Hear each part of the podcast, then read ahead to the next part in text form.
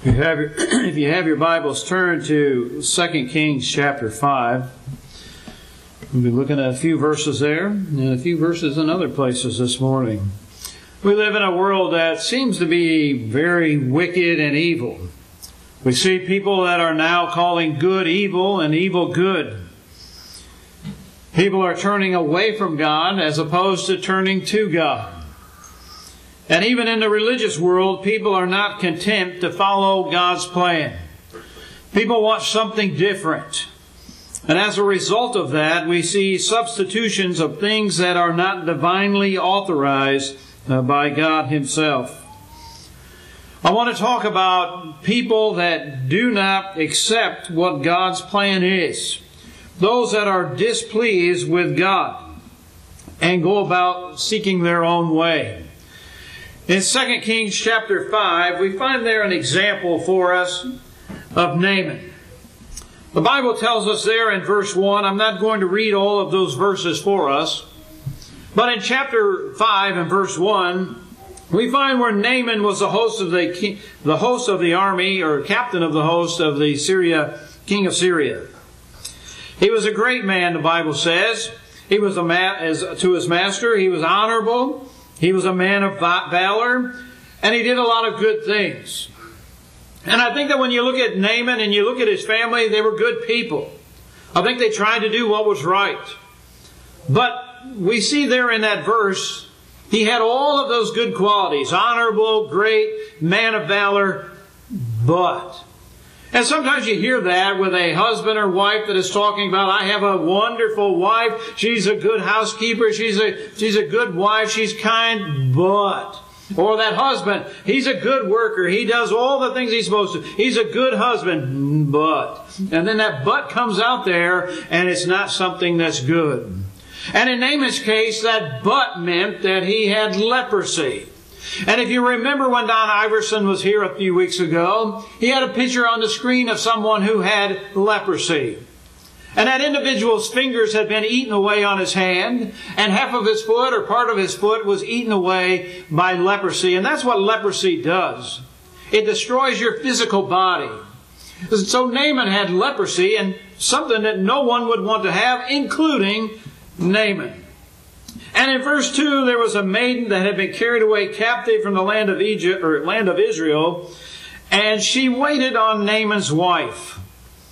And in verse 3, she tells Naaman's wife about the prophet that is in Samaria, that he would recover him of his leprosy. And so in verse 5, the king of Syria sent Naaman with a letter to the king of Israel stating, I have therewith sent Naaman my servant to thee, that thou mayest recover him of his leprosy. If you read those verses, you find that the king of Israel kind of gets upset. Like, what's he doing? What kind of, what, what's he trying to do? Am I God that I can heal him of his leprosy? Well, Elisha intervenes. And Elisha says, send Naaman to me. And so Naaman goes. And he goes to Elisha. And he takes his letter. But he didn't just have a letter. He also had a large sum of gold and silver that he took with him and ten changes of clothing. He took those obviously as payment. And so he went to Elisha's house, and the man of God doesn't even come outside. It tells us in verse 9 of first or 2 Kings chapter 5. And so Naaman came with his horses and with his chariots her chariot, and stood at the door of the house of Elisha. And Elisha sent a messenger unto him, saying, Go and wash in the Jordan seven times, and thy flesh shall come again unto thee, and thou shalt be clean. Here, Naaman is given a simple solution, a simple way to have his leprosy cleansed to wash it away. Go dip in the Jordan River seven times and you'll be cleansed. Now, Naaman's kind of upset. He doesn't like what has been done. He thought that when he showed up that Elisha would come out and wave a magic wand and that his leprosy would be cured. He'd speak some words and the leprosy would be gone. And so we learn in verse 11. It says, But Naaman was wroth and sent away and went away and said, Behold, I thought that he would surely come out to me and stand and call on the name of his, the Lord his God and strike his hand over the place and recover the leper. Now, God's plan through Elisha was go dip in the Jordan River seven times. Simple, but if you read the rest of the story, you realize that Naaman says, There's cleaner rivers that I could go dip in. Why can't I go dip in those? And so he's angry. He doesn't like what God has to say. He doesn't like God's plan. And really, that's like people today. When God tells us what to do, sometimes we don't like His plan. We would like to come up with something else, something that we think is better. Just like Naaman thought that the rivers that he wanted to go to were cleaner and better. You can read the rest of the story, and you will find that when he was finally convinced by another servant that, you know, if you were told to do something great, you would have went and done it. But something as simple as dipping in the Jordan, why wouldn't you go do that? And so he goes and he dips in the Jordan River seven times, and he's cleansed of his leprosy. Here we see an example of someone who was dissatisfied with God's arrangements. Today, people are displeased with God's way. And many people today substitute what they would like, their own human opinions, for what God has told us to do. I hear things like, Oh, I don't think God cares how I worship as long as I worship. That's all that matters. As long as I'm doing something that feels good in my heart, God's going to accept it. Well, Jesus had something to say about that. In Matthew chapter 15 and verse 9, he says, But in vain they do worship me, teaching for doctrines the commandments of men. A simple example of that is Jesus says, Go into all the world, preach the gospel to every creature. He that believeth and is baptized shall be saved. So that's what Jesus says. We see that example used throughout the book of Acts where people were told what they needed to do. They believed or they were to repent and confess, but they always were told that they needed to be baptized. Why? For the remission of sin. But today, what do you hear? You hear people say, well, just pray this prayer. And if you pray this prayer and accept Jesus into your heart, then you're saved. But that's not what the Bible says. But people aren't happy with God's plan of salvation, and so they come up with their own idea, which is their own doctrine. And Jesus said, In vain do they worship me, teaching for doctrines and commandments of men. And so when we, like the Pharisees, add things to God's Word or take away things from God's Word, our worship is vain. But it's not only our doctrines, but it's also the practices that we need to have. Today we realize the Bible teaches that we are to sing and make melody in our heart. And so as we worship God, we sing. We don't play instruments. Because there's no authority in the Bible for instruments to be used in worship to God. God said sing. And so we sing. But yet when you go to other places, you can see where they use instruments, and even some in the Lord's church are starting to introduce instruments into their worship. Not pleased, once again, with what God wants us to practice. In Leviticus chapter 10 and verse 1, Nadab and Abihu. It says there that the Nadab and Abihu, the sons of Aaron, took either of them their censer and put fire therein and put incense thereon and offered strange fire before the Lord, which he commanded them not. And there went out fire from the Lord and devoured them, and they died before the Lord. So not only is doctrine important in our worship to God and the things that we practice, but the things that we practice in our worship are also important to God. We don't have the authority to change it. And we may not like it, but I've had people that will say, Oh, I think uh, instruments would improve your singing. That's not what God said. God said sing. He didn't say sing pretty. He didn't say it had to be all harmonized. He just says sing. And so that's what we're commanded to do. And so we don't dance and we don't do all kinds of other things in our worship. We do exactly what we see in the New Testament that they did in their worship. Why? Because those things are important to God. And if we're not happy with God's plan, then we need to change our way of thinking. Oh, I'll hear people say, God doesn't care if I assemble with the saints as long as I pray and read the Bible. That's all that matters. I've visited people that have stopped going to church, and I'll say something about them forsaking God. And they go, Oh, I haven't forsaken. I'm, I've not turned away from God. I still pray, and I still read my Bible. Well, that may be true, but the Bible teaches us that we're to gather with the saints, that we're to worship our Lord on the first day of the week. In Hebrews chapter 10 and verse 25, it tells us not forsaking the assembly of ourselves together as a manner of some is, but exhorting one another, and so much the more as you see the day approaching. And so God wants us to assemble together. Why? So we encourage, to provoke each other into good works, to do the right thing. We come together to build each other up. Think about us as Christians, we're out in the world every day and we're getting beat up by the evil things that are out there. And we come together to worship to worship our God, and it should build us up and strengthen us as we assemble. And so God wants us to come together for a reason. And when we assemble, we are to worship in spirit and in truth. The doctrine must be correct, and the things that we practice must also be correct. Don't be displeased with God's ways. If you're unhappy with God's ways, then there's something wrong with you in your heart that you need to change. Let's look at another example Another example is found in Matthew chapter 19, verses 16 through 22. Matthew chapter 19, beginning in verse 16, there was a young man that came to Jesus. He was rich, he was a ruler, and he was young. And the question that he asked Jesus, Master, what good thing shall I do that I may inherit eternal life? Now, that's a good question. That's the perfect question that someone should ask. It's an important question.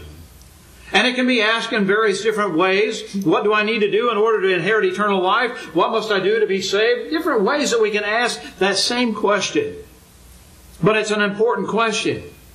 And so Jesus gives him an answer. Jesus says, If thou wilt enter into life, in verse 17, keep the commandments. Now you remember that Jesus lived under the old law, and so they were following the Ten Commandments, and so that's what Jesus is telling him to do.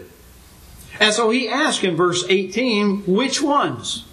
And then in verses 18 and 19, Jesus lists off some commandments that he needed to be following.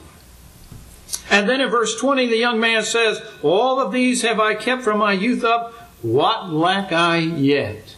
This young man was, sounds like he did a lot of good things. He followed the law just like he was supposed to. But yet, even in his own mind, he thought there was something that was missing. He went to Jesus and asked that important question. And then he realizes that there's something that may be lacking yet. And so Jesus says in verse 21 If thou wilt be perfect, go and sell that thou hast and give to the poor and thou shalt have treasures in heaven, and come and follow me. When I read that and looked over it uh, for, as I prepared our, this lesson, I thought, you know, Jesus didn't say, sell all that you have and go give everything to the poor. He just says, sell it and give to the poor. But then he says, and you'll have treasures in heaven. And then come follow me. This young man who asked the perfect question was displeased with the answer that Jesus gave. In Matthew chapter 19 and verse 22, the scripture says, And when the young man heard this saying, he went away sorrowful, for he had great possessions. He didn't like the answer that he had been given. He was displeased with God. He was guilty of something. He was guilty of covetousness. The Bible tells us as Christians that we are to mortify covetousness. In Colossians 3 and verse 15 it says, Mortify therefore your members which are upon the earth, fornication, uncleanness, inordinate affection, evil concupiscence, and covetousness, which is idolatry we wouldn't bow down to an idol. I don't know anybody in here that would worship an idol. But here in this passage of Scripture, we see where covetousness is equated to idolatry.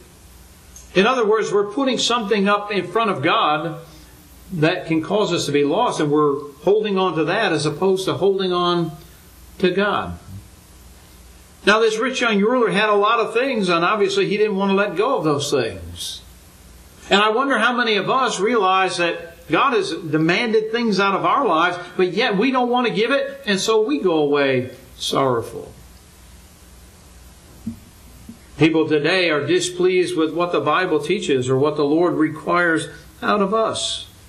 For example, in Matthew chapter 6 and verse 33, Jesus says, Seek ye first the kingdom of God and his righteousness, and all of these things shall be added unto you.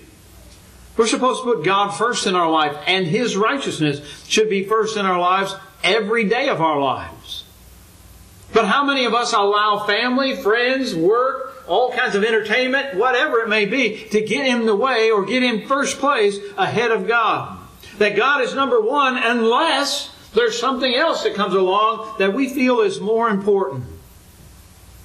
And so we turn away from God. We don't listen to that, that command. We don't keep Him first. And as Christians, God wants us to have Him first in our life and His righteousness first in our life. And, and it's not just today because it's Sunday, but it's every day of our life. God expects us to put Him first and His righteousness first. In Proverbs chapter 3 and verse 5, Jesus, it, we're told there, trust in the Lord with all thine heart and lean not on thy own understanding. You know, it's easy to trust in God when everything's going well, but sometimes when those struggles come, when those difficulties come, do we trust God to take care of those things? How many times have we prayed to God, left our burdens at His feet? You know, we pray and we, we talk to Him about our problems, but then we pick them up after it's over and we carry them around with us again. Because we have to solve the problem. God's not going to help us. We don't trust Him.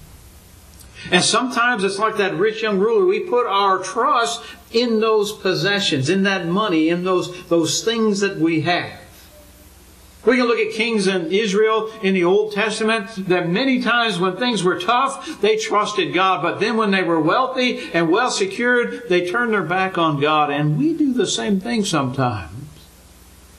We don't want to put Him first in our lives unless it's our choice, unless it's easy. In 1 Timothy chapter 6 and verse 17, charge them that are rich in this world that they may be may not be high-minded nor trust in uncertain riches, but in the living God, who giveth us richly all things to enjoy. God blesses us. He's blessed us with material things, but how many of us trust in those material things more than we trust in God? We need to trust God and lean not on our own understanding. Sometimes it's hard. It's not easy to live the Christian life. There's another example that is found in er, chapter 27, and that is those who uh, crucified Christ. They were displeased with him. In Matthew chapter 27 and verse 1, it says, And when the morning was come, all the chief priests and the elders and the people took counsel against Jesus to put him to death. It's kind of amazing when you know the story and you know that Jesus came into Jerusalem, with a triumphant in, in, entry into the city. Who would have thought that within days or hours that he would be put to death? But that's exactly what happened. And we see these individuals that took counsel to put him to death. And in verse 18, Pilate says, For he knew that for envy they had delivered him. They knew, he knew that Jesus had not done anything that was worthy of death. But yet he knew why they, their motive for bringing Jesus or wanting him put to death and bringing him to have him crucified. In verse 20 of that same chapter, it says, But the chief priests and the elders persuaded the multitude that they should ask for Barabbas and destroy Jesus. Pilate thought he had a situation that he could handle that he would allow them to choose Barabbas instead of Jesus, and that Barabbas would be the one that would be crucified and Jesus would be let go. But that didn't work out the way he hoped it had. In verse 21, it says, And the governor asked and said unto them, Whether of the twain will ye that I release unto you? And they said, Barabbas. And Pilate said unto them, What shall I then do with Jesus, which is called Christ? And they all said unto him, Let him be crucified. And the governor said, Why? What evil hath he done? And they cried out the more, saying, Let him be crucified. Why? Why did they want to crucify Christ? They had seen the good things that he had done. They had heard the message that he came to proclaim. Why did they want him dead? Why were they envious? Why did they want to crucify him? The answer is quite simple. Because they were displeased with his message and they were displeased with who he claimed to be. They were looking for a Messiah, but not Christ. They didn't want to recognize him as that Savior. And so they were displeased with what God had sent. What about those who crucify Christ again today? In Hebrews chapter 6 and verse 4, beginning, it says, For it is impossible for those who were once enlightened and have tasted of the heavenly gift and were made partakers of the Holy Ghost and have tasted the good word of God and the powers of the world to come, if they shall fall away, to renew them again unto repentance, seeing they have crucified to themselves the Son of God afresh, and put him to an open shame. Here we see individuals that had obeyed the gospel. They heard the good message. They knew what their hope was. But then they went back into the world. And those things that motivated them to obey the gospel to begin with meant nothing to them now. And sometimes we hear what God expects out of us and we don't like the message. And people obey the gospel and they go back into the world because the world is more important to them. It pulls them back as opposed to struggling and fighting to do what's right in their own hearts and in their own minds. And like the rich young ruler that we talked about earlier, instead of changing, they go away sorrowful. That's what happens to people today. They turn away from God, turn away from the truth because they're not pleased with the message that He has. And so we want to talk about some of the individuals or some of the groups that are displeased with God. But before we do that, I want to remind us of Jeremiah chapter 10 and verse 23, where it says, O Lord, I know that the way of man is not in himself. It is not a man that walketh to direct his steps. The Bible plainly tells us here, Jeremiah is telling us that we can't direct our own selves. We can't get ourselves to heaven. We need God's help. We need God's help every day of our lives. It's not in man to direct his own steps. And then in Proverbs chapter 14 and verse 12, he says, There's a way that seemeth right unto man, but the end thereof are the ways of death. You think about people that are following a false doctrine. And Jesus said, In vain do they worship me, teaching for doctrine the commandments of men. You think about people that are following those doctrines. It may seem right, but it's going to end up costing them their soul. We don't want to be in that situation. We don't want that to happen to us. So today, there are many that are displeased with God's way, and they choose their own way. And one of those groups of people would be atheists. Atheists are displeased with God, they're displeased with the very thought of God. But the Bible tells us that the fool has said in his heart that there is no God. That's foolish to say that there is no God. Why? Because you can look out there in nature and you can see that there has to be something. I've said it a hundred times or more. It takes more faith to believe in evolution and that this stuff just happened than it does to believe that God created it. The Bible tells us in, in Psalm chapter 19 and verse 1 the heavens declare the glory of God, and the firmament showeth his handiwork. We look out there in nature and we can see that all these things are what they are because God created them to be what they are. And that's the evidence. And we can look at other things in Scripture that were written and shown before man even had knowledge of some of those things that prove that it's divine, that it came from God. But yet people don't want to listen to those things. And so it's easier to say that there is no God because if there is no God, then there is no standard that I have to live by. I can accept whatever standard I want as opposed to accepting God's standard. Another group would be the modernist who is displeased with the inspiration of the scripture. The Bible tells us in 2 Timothy chapter 3 verse 16 and 17 that all Scripture is given by the inspiration of God and is profitable for doctrine, for reproof, for correction, for instruction in righteousness, that the man of God may be perfect, thoroughly furnished unto all good works. That means that all Scripture is God breathed. We have what God wants us to have. In 2 Corinthians chapter 2, verses 9 through 13. As it is written, I have not seen nor ear heard, neither have entered into the hearts of man the things which God hath prepared for them that love him. But God hath revealed them unto us by his Spirit, for the Spirit searcheth all things, yea, the deep things of God. For what man knoweth the things of a man, save the Spirit of man which is in him? Even so the things of God knoweth no man but the Spirit of God.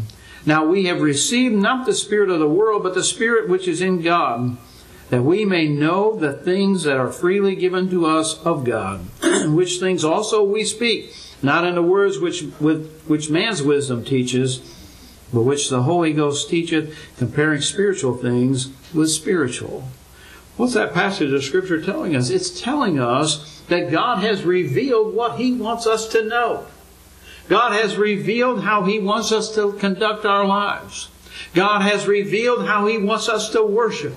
God has revealed what He wants us to know in order to be saved. God has revealed where we're going if we're faithful and where we're going if we are unfaithful. It's the Spirit of God, the Holy Spirit, that has guided us through that written word that helps us to see all of those things that God wants us to see.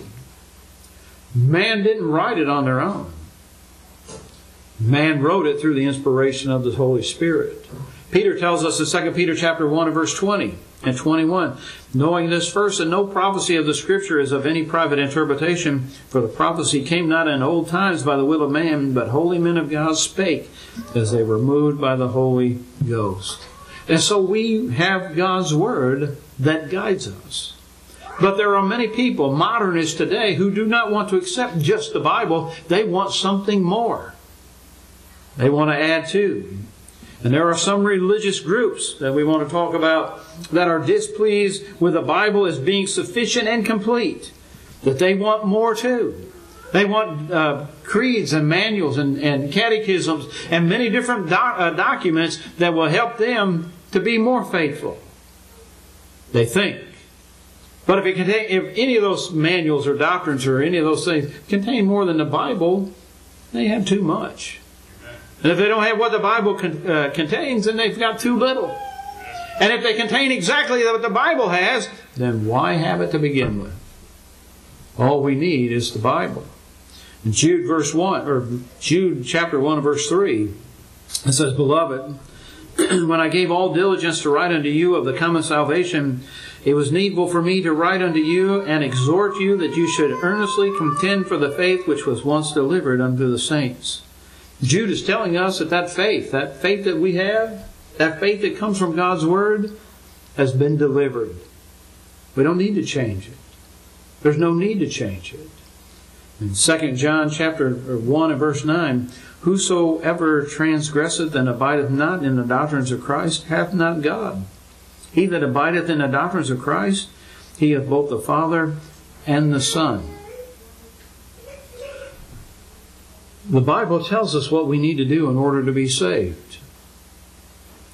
Many months ago, when I did a sermon on the sinner's prayer, one of the things that I discovered is that there were people that who, who brought about the sinner's prayer who said that that's just a new way that we have today, that the apostles had their way and now we're more up to date and we can change it. That the, the apostles had to do it that, that way, we don't have to do it this way. So they teach the doctrines of men. And not only would our worship be vain when we're telling people how to be saved, which is contrary to God's will, our worship would be vain. But what did it say in that verse, verse 9? That if we don't abide in the doctrines of Christ, then we're not abiding even in Christ. We're not in Christ at all. And so when you hear people say something contrary to what God's Word says in how to be saved, they're not abiding in the doctrines of Christ. And so they're in a lost condition. And it was Jesus who said, Go into all the world and preach the gospel to every creature. He that believeth and is baptized shall be saved. Jesus was the author of that. He's the author of eternal salvation. He is our Savior when we obey His command. And someday He will be a judge, our judge on the day of judgment. And I ask, when we're judged, are we going to be judged by the words of Jesus? Or by some man's opinion? Or some man's own doctrine? There's another group that aren't pleased with God's way, and that's denominations. Denominationalism isn't pleased with God's oneness in His plan. Jesus prayed in John chapter 17 in the Garden of Gethsemane, beginning in verse 20, Neither pray I for these alone, but for them also which shall believe on me through their word, that they may be one as thou, Father, art in me, and I in thee, that they also may be one in us, that the world may believe that thou hast sent me. Jesus is saying that we all, all of us should be one.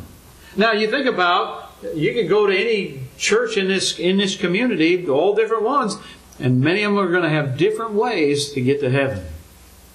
Is that the oneness that Jesus is talking about? Is that what he's praying for? In fact, think about it. If you had no knowledge of the Bible, if you had no uh, knowledge of Christianity, and you wanted to learn about Christianity, which church would you pick? I think it would be very difficult for someone to figure out what church is the right church with all of the different denominations that are saying different things that you must do in order to be saved, in order to teach what you need to do to keep saved, or even if you could be lost after you are saved.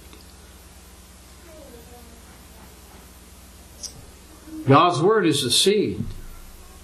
That seed, when it's planted, is going to bring forth the same thing all the time. It's going to bring forth the same church not different denominations, but the same church. Paul addressed that problem in 1 Corinthians chapter 1, beginning in verse 10, when he said, Now I beseech you, brethren, by the name of our Lord Jesus Christ, that ye shall speak the same things, and that there be no division among you, but that ye be perfectly joined together in the same mind and the same judgment, for it had been declared unto me of you by brethren or my brethren, by them which are of the house of Chloe, that there are contentions among you. Now this I say that every one of you saith, I am of Paul, and I of Apollos, and I of Cephas, and I of Christ. Is Christ divided? Was Paul crucified for you? Or were ye baptized in the name of Paul? Paul is addressing the problem that we have today. People call themselves after some name, some man-made name. Their, their denomination, the Lutherans, they call themselves Lutheran after Martin Luther. People follow the Pope. People follow some doctrine that they have in their uh, beliefs. And so they follow different things. And Paul is saying, no, we shouldn't follow man. We should follow Christ. And notice what Jesus said to that rich young ruler Go sell what you have, give to the poor, lay up treasures in heaven, and come follow me. Notice Jesus didn't say, Go follow Peter, go follow Paul. He said, Go follow me.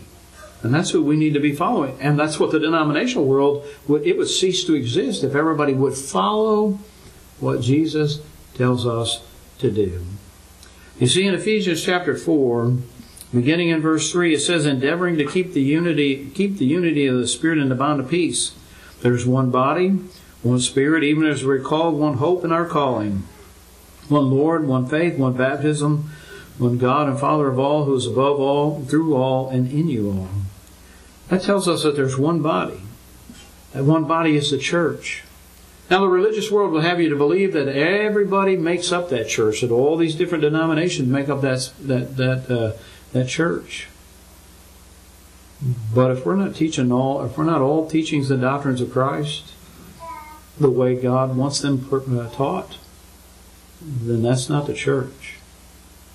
The Bible says there's one church.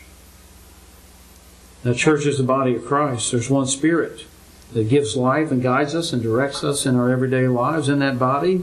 There's one hope of our calling. There's only one calling to follow Jesus and one hope of heaven, of a home in heaven that results in that calling. There's only one Lord, as it tells us in Acts chapter 2 and verse 36.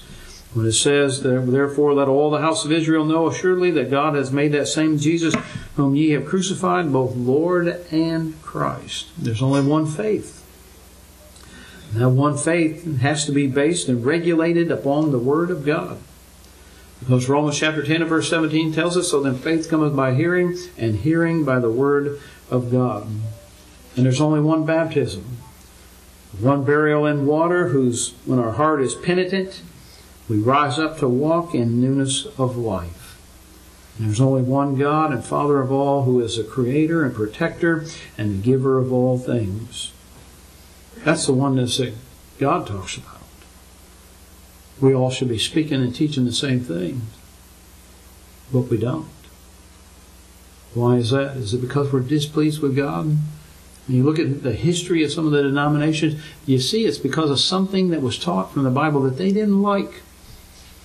So they go off and they start something else. Really, don't be displeased with what God says. You see, God knew that man would be displeased and warns us of changing his will.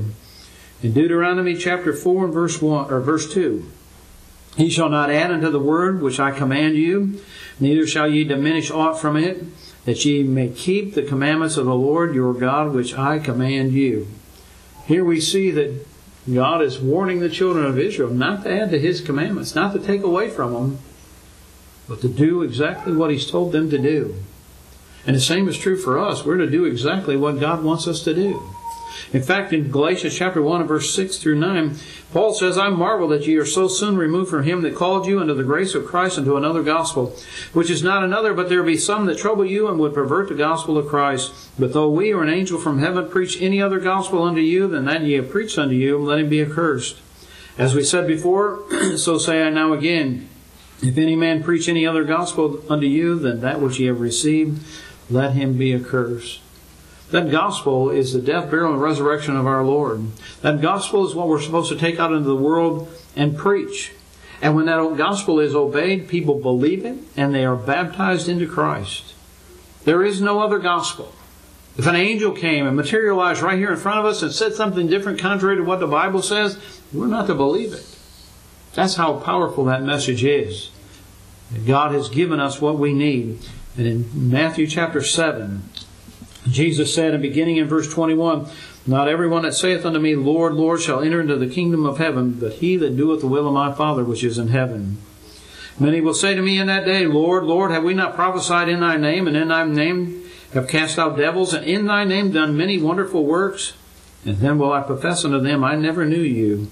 Depart from me, ye that work iniquity. That word iniquity is a very important word.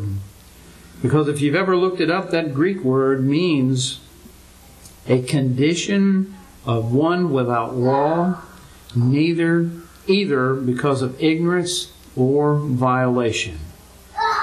That means you're working iniquity. You're doing things without law, without what is right, or whether it's ignorance or whether you're doing it on purpose.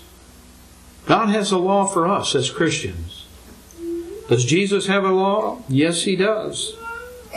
Jesus said in John chapter 12 and verse 48, He that rejecteth me and receiveth not my words hath one that judgeth him. The word that I have spoken, the same shall judge you in the last day. So God is, or Jesus has given us a law that we must follow. You say, well, the Bible doesn't call it a law. Well, yes, it does. Because in Galatians chapter 6 and verse 2, it says, Bear ye one another's burdens, and so fulfill what? The law of Christ. So Christ has a law that you and I are to follow, and we need to be obedient to that law. The question is, are we pleased with that law, or are we displeased with God?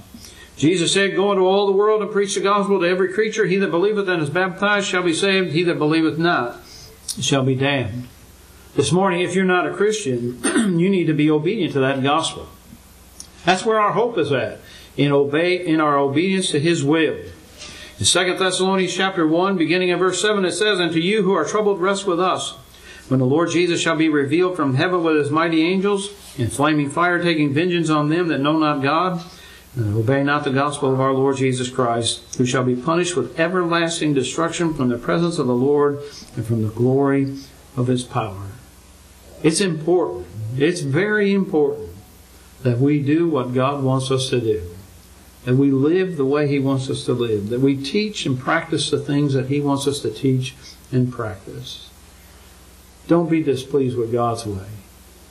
Accept God's way and be obedient to His will. And this morning, if you need to respond to the invitation, you can come and have a seat up here on the front row. We'll help you in any way that we can as we stand and sing.